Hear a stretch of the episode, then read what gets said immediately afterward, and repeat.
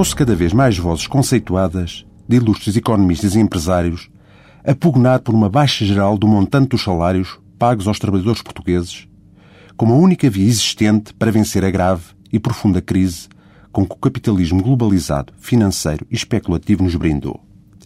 Não chega a perceber se tal redução salarial abrangeria somente a administração pública ou seria mais longe e abarcaria todo o universo assalariado. E, se, em qualquer uma dessas situações, se ficaria pelas bases em termos dos sacrifícios pedidos ou se teria o atrevimento de também beliscar as cúpulas, que normalmente se quedam acima dessas medidas tão populares.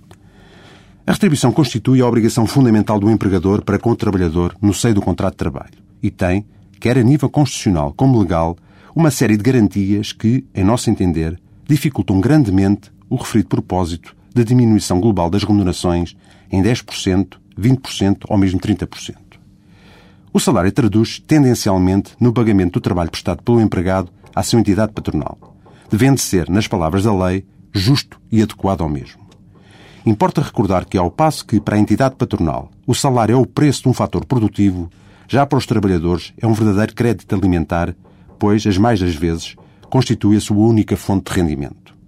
É com esse montante mensal, recebido 14 vezes ao ano, até ver, e que é dos mais baixos, em termos de valor médio, 750 euros, no quadro dos países da zona euro, que o trabalhador se sustenta a si próprio e ao seu agregado familiar, paga a renda ou o empréstimo da casa e do carro, bem como todas as demais despesas extraordinárias que lhe surgem no seu cotidiano.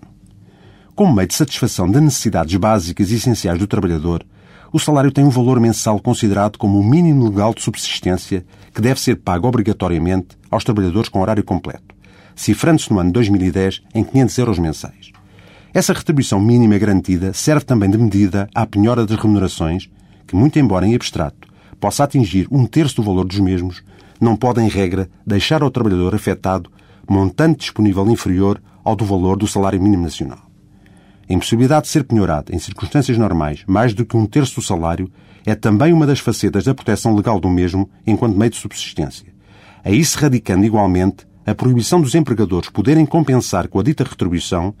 todos e quaisquer créditos que tenham sobre o trabalhador, sendo que, no que toca às situações de compensação legalmente consentidas, as mesmas não podem comer mais que um sexto do respectivo valor. Voltaremos a este tema na próxima semana.